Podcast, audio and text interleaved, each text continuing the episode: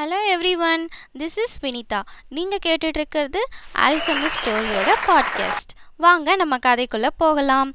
ஒரு சின்ன ரீகேப் இப்போதைக்கு கிறிஸ்டல் கடையில் சாண்டியாகோ வேலை பார்த்துட்டு இருக்கான். அவன் கொடுத்த ஐடியாஸ்லாம் வச்சு பிஸ்னஸ் நல்லா போகுது. இனிமேல் என்ன நடக்குதுன்னு பார்க்கலாம் வாங்க. சாண்டியாகோ ஆஃப்ரிக்காவுக்கு போய் இன்னியோட லெவன் மந்த்ஸ் நைன் டேஸ் ஆகிடுச்சு.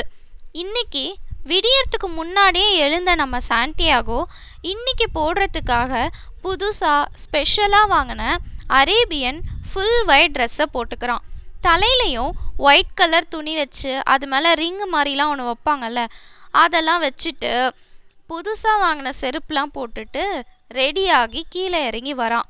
அந்த ஊரே தூங்கிட்டு இருந்த அந்த டைமில் அவன் ஒரு சாண்ட்விச் செஞ்சு அழகாக கிறிஸ்டல் கிளாஸில் சூடாக டீ ஊற்றி குடிச்சுக்கிட்டே சூரியன் உதயமாகிறத ரசிச்சுட்டு இருக்கான். அவன் பாக்கெட்டில் இருந்த காசை எடுத்து பார்க்குறான் அந்த காசில் அவன் நூற்றி இருபது ஆடுங்க ஸ்பெயின் போகிறதுக்கான டிக்கெட்டு ஆஃப்ரிக்காவிலேருந்து அவன் ஊருக்கு ப்ராடக்ட்ஸ் இம்போர்ட் பண்ணுற லைசன்ஸ்னு எல்லாமே வாங்கிடலாம். கிறிஸ்டல் கடை ஓனர் எழுந்து வந்து கடை திறக்கிற வரைக்கும் சாண்டியாகோ வெயிட் பண்ணான். அப்புறம் அவங்க ரெண்டு பேரும் சேர்ந்து டீ குடிக்கலான்னு போகிறாங்க அப்போது சாண்டியாக சொல்கிறான் நான் இன்னைக்கு இங்கேருந்து கிளம்புறேன். ஆடுங்க வாங்குற அளவுக்கு நான் காசு சம்பாரிச்சிட்டேன். உங்கள்கிட்டையும் மெக்கா போகிற அளவுக்கு காசு இருக்குல்லன்னு சொல்கிறான் அந்த வயசான கிறிஸ்டல் வியாபாரி ஒன்றுமே சொல்லலை.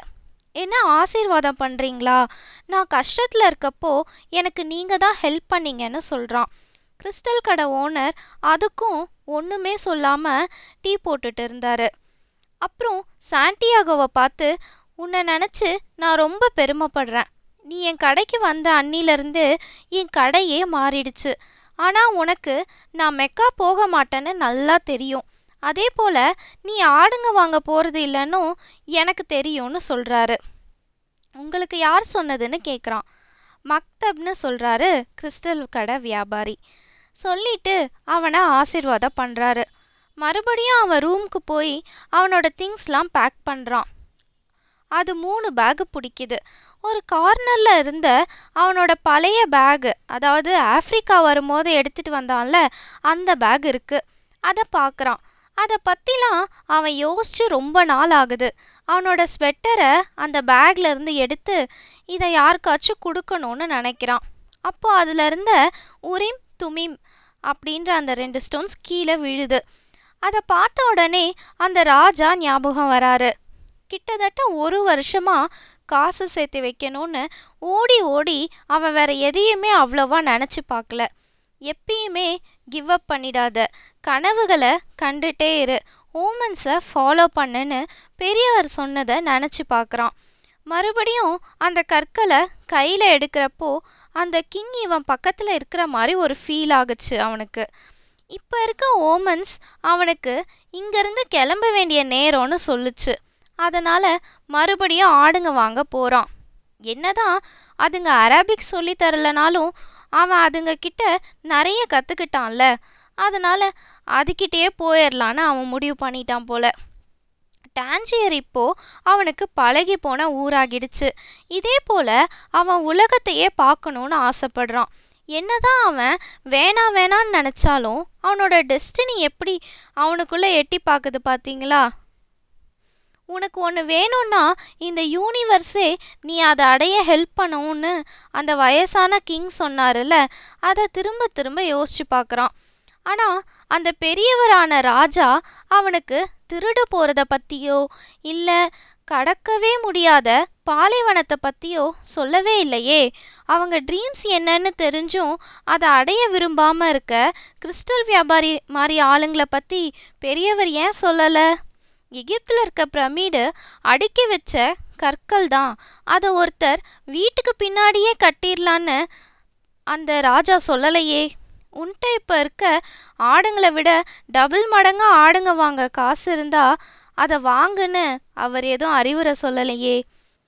இப்படிலாம் பல விதமாக யோசிச்சுட்டு அந்த பழைய பேக்கையும் மற்ற பேக்கோட சேர்த்து எடுத்து வச்சுக்கிறான்.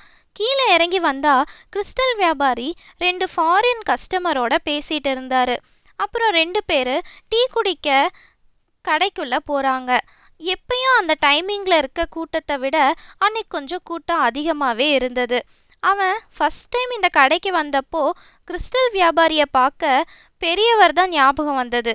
ஏன்னா அவரும் அதே மாதிரி பெரிய தாடி வயசானவர்.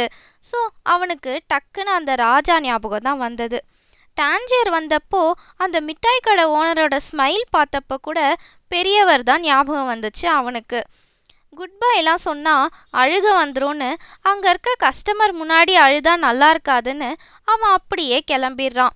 நான் மறுபடியும் போய் ஆடுங்க வாங்க போகிறேன்னு சொல்கிறான் ஒரு வருஷமாக இதுக்காக தான் காசு சேர்த்து வச்சான். ஆனால் இப்போ என்னமோ அவனுக்கு அது பிடிக்கல. ஒருவேளை நானும் கிறிஸ்டல் கடை வியாபாரி மாதிரி என்னோட ஆசையை நினச்சி பார்த்துட்டே வாழ்ந்துருவனோ? இப்படி யோசிச்சுக்கிட்டே நடந்து போன சாண்டியாகோ அவன் முன்னாடி ஒரு ஹோட்டலை பார்க்குறான். அந்த ஹோட்டல் அவன் டான்ஜியருக்கு வந்த புதுசில் திருடனை பார்த்தான்ல அதே ஹோட்டல் தான். சரி டீ குடிக்கலான்னு போகிறான் அந்த ஓனர் அவனுக்கு டீயும் கொடுக்குறாரு. டீ குடிச்சிட்டே ஆழ்ந்த சிந்தனைக்கு போகிறான் நான் எப்போ வேணாலும் ஷெப்பர்டாக போகலாம் ஏன்னா நான் ஒரு டைம் ஆடுங்களை எப்படி பார்த்துக்கிறதுன்னு கற்றுக்கிட்டேன் அது எனக்கு எப்பயுமே மறக்காது. ஆனால் இப்போ விட்டால் நான் பிரமிட்ஸ்க்கு எப்பயுமே போக முடியாது. ஆண்டலஷியாவோ ரெண்டு மணி நேரம்தான். ஆனால் பிரமிடுக்கு போகணுன்னா ஒரு பெரிய பாலைவனத்தையே கடக்கணும். இப்படி எந்த பக்கம் போகிறதுன்னு தெரியாமல் குழம்பி போயிருக்க நம்ம சாண்டியாகோ என்ன முடிவெடுக்கிறான்னு அடுத்த எபிசோடில் பார்க்கலாம். பாய். Have a nice day